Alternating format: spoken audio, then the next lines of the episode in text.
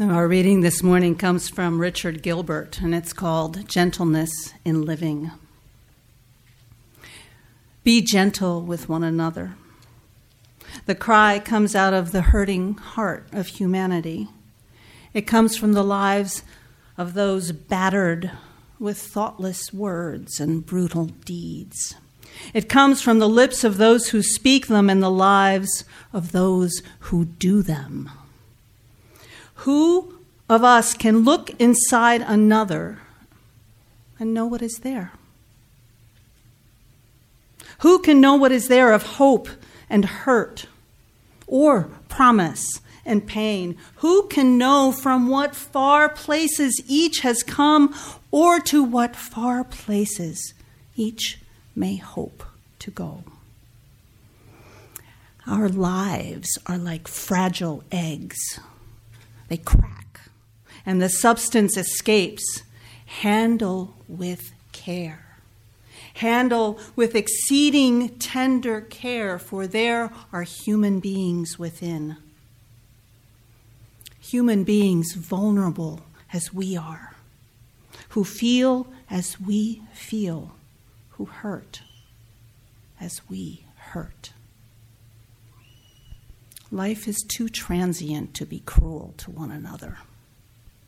It is too short for thoughtlessness, too brief for hurting. Life is long enough for caring, lasting enough for sharing, precious enough for love. Be gentle with one another.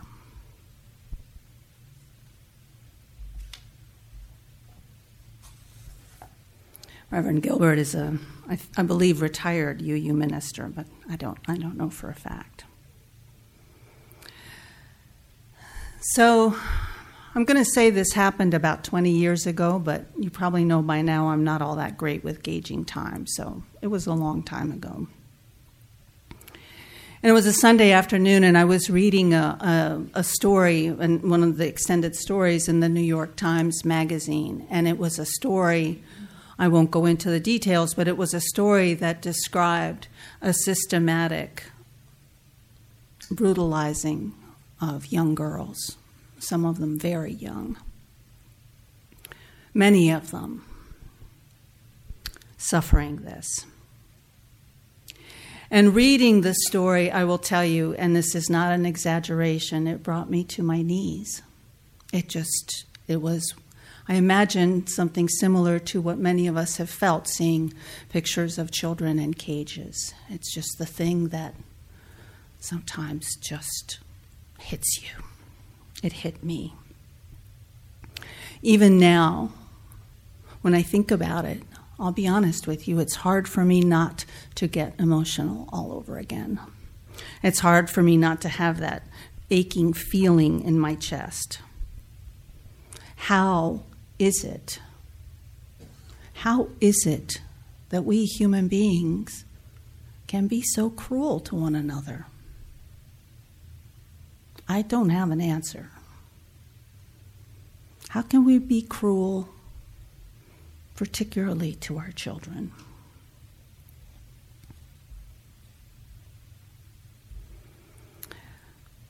By that time in my life, I already had logged decades of activist work in various areas, but one of the one of the areas that has always meant a great deal to me personally has been to, to work with women and girls who are seeking to survive assaults of various kinds. Accompanying, to the extent that I'm able, accompanying women who are seeking to heal their lives on that particular afternoon, I just sat on the floor and I couldn't stop crying. So I called uh, my beloved teacher and spiritual advisor at that time, who was a, a crone in the goddess tradition. And, and sobbing into the phone, I explained to her where what I, what was going on. And what she told me and advised me to do that day is something that has stuck with me ever since, and it's what I want to share with you this morning. She said, Sit. Find a quiet place to sit. Center yourself. Breathe. Feel yourself fill up with loving kindness. Feel yourself fill up with hope, with compassion, with gentleness. And then imagine, imagine all of those children and hold them in the fullness of that compassion and that love and that light of hope.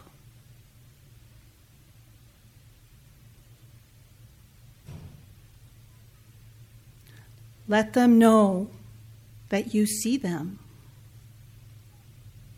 and that you care and that they matter. And do this for as long as you need to. Now, I work better with a deadline, but I was in no condition to argue at that point. So I did what she said. And I have no idea how long I sat. But when I opened my eyes, I was different. Now, I'm not going to stand here and say to you, oh, I know that all of their lives changed drastically because what I did, that's, you know, that's not the point. I continued to feel the powerlessness and the compassion and the sadness. I feel it to this day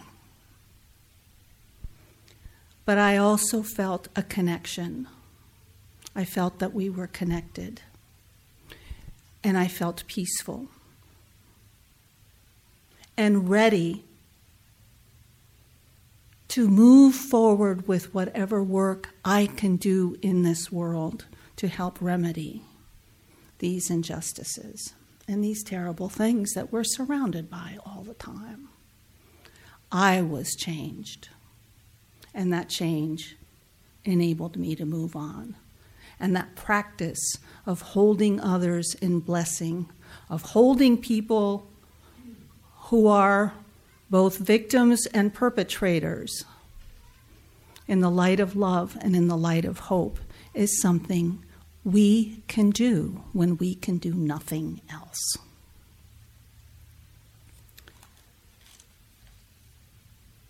Those little girls are probably now, you know, pushing middle age. But I still think about them. And when I do, I still send a prayer. I still pray and just hope that they are thriving and healing and working for change in their world. That's how the spiritual practice of blessing works. Now, I don't know, some of you may love the concept of spiritual practice. Maybe some of you have practices that you, that you routinely employ.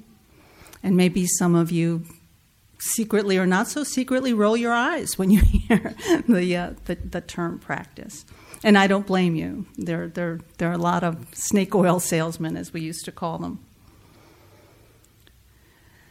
the point about spiritual practices and about this one in particular is that you don't do it to get something, right? I mean, I love the little candles that we can get in our bodegas, you know, light this candle and you'll get rich. My grandfather bought lottery tickets his entire life from all over the world, and as far as I know, he never won. but he still, maybe that was his spiritual practice. I don't, I, I, I, I don't know. But a genuine spiritual practice is a practice that changes us, and by changing us, by building our resilience, by putting us squarely in the arena of love and compassion, allows us to live a more just and compassionate life. And when it comes to living into our value of justice and freedom and equity, we need resilience. We need the space, don't we, inside of ourselves to continue because I love to say to you, oh yeah, we're gonna it's all gonna happen. Beloved community is gonna happen in our lifetime. And maybe it will, but it probably will not. So we need stamina. And we need patience. And we need to be loving with ourselves you know, this week I, I don't even, I, I, I, can't even start to pick and choose out of the news items from this week, but there was one in particular that really struck home in our family, and that was the announcement of the rollback on the uh, uh, regulations for coal plants. And the sort of casual uh, sidebar that, well, estimates are that you know, as many as 1,400 people a week will die as a result of these rollbacks. Oh well. My husband, Mike, as some of you may know, uh, was was a regional administrator in the Environmental Protection Agency and then deputy administrator at the national level. And he was actually he was regional administrator of this area, which includes Virginia and West Virginia, and he was involved, actually actively involved, in working on those regulations. And for years, he would tell me about traveling, meeting with the communities, meeting with industry, meeting with unions, meeting with everybody involved, because there are not easy answers to these issues. And what it, what, it, what it took to listen to all the voices, including the voices of people who need to breathe in order to survive. Now he's my husband, and I know it's really hard for him to see this, you know, to see these, these rollbacks. I think it's hard for all of us, even knowing that there are so many different interests to balance. But we who believe in freedom and the power of love have to put aside, not put aside. I'm not going to tell you not to be angry. Because here's the thing, folks me, unchecked, up in my brain. I want everybody involved in making that decision. I want them in the hospital rooms. I want them in the hospital rooms with people who are losing their lives because of this. And I want them to look into the eyes of their children and their grandchildren and say, it's a cost of, that's me. It's a good thing I'm not Empress of the world, okay? Maybe, but. I want us, I want people who make leadership decisions to be accountable and to understand the consequences of their decisions. But that's not necessarily up to me. So I'm not saying there shouldn't be accountability. I am saying we, I am accountable. We are accountable for our decisions, and we are accountable for what we do to address inequity in our world and in our communities. But if I come into this, this, work with, I could, I could feel myself as I was, I was sharing that last piece with you, I could feel my fist clenching, right? I could feel my breathing get more rapid. I could feel this.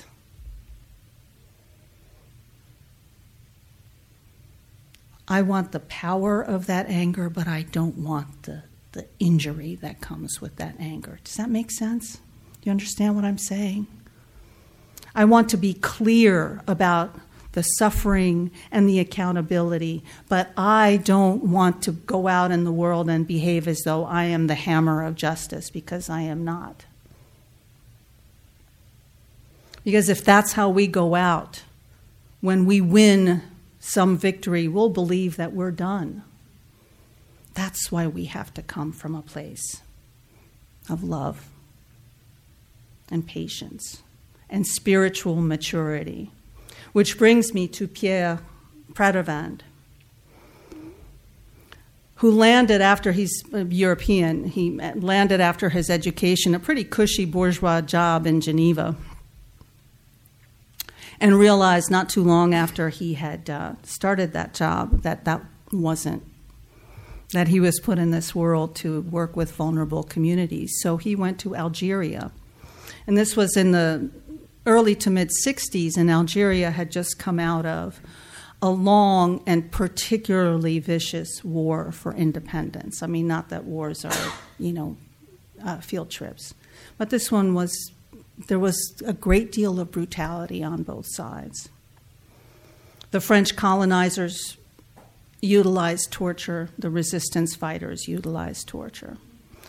So Pierre went to Al- Algeria and was, was working on doing some, some basically sociological work.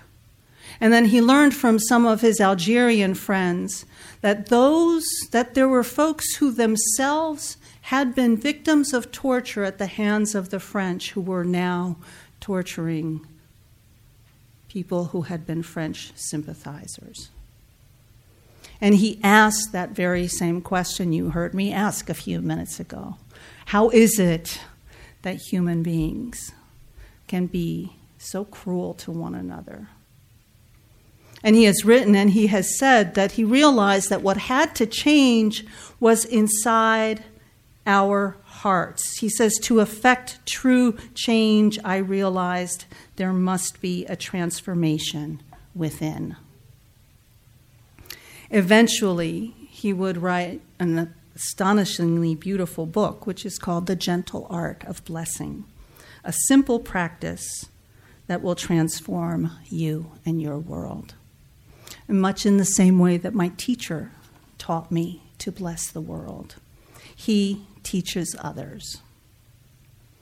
Let me share with you a few words of what he, what he means by blessing. To bless means to wish unconditionally and from the deepest chamber of your heart unrestricted good for others. This is not easy. I mean, I have a rogues gallery in my head of people who. Lock them up.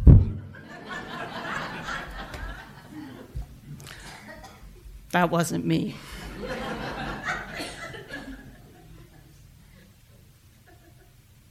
Things they do aren't okay.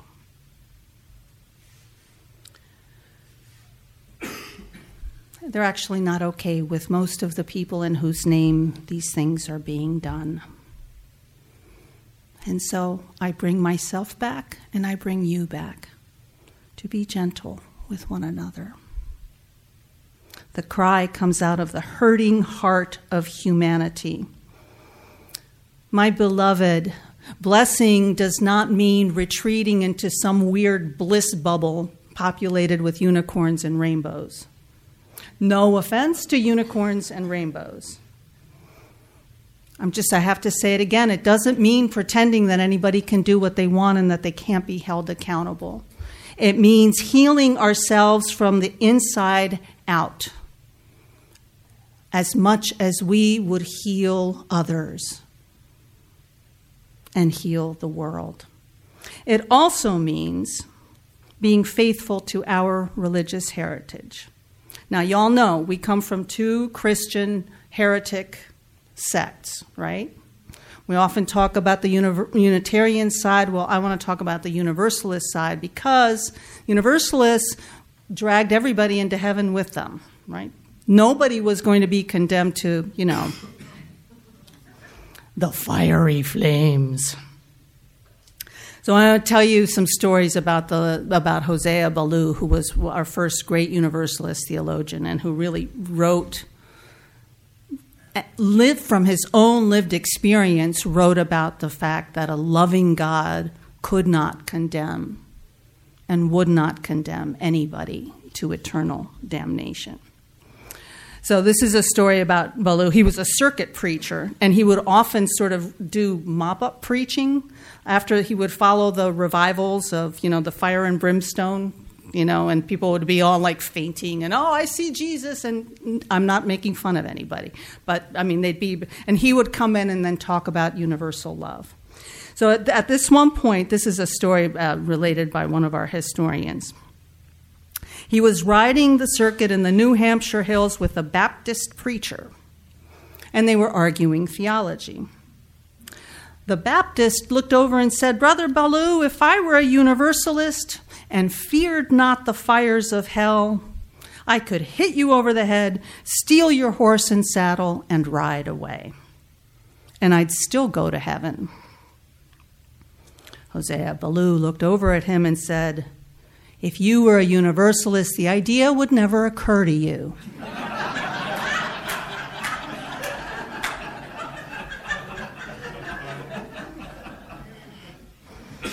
Okay, so I can't resist one more.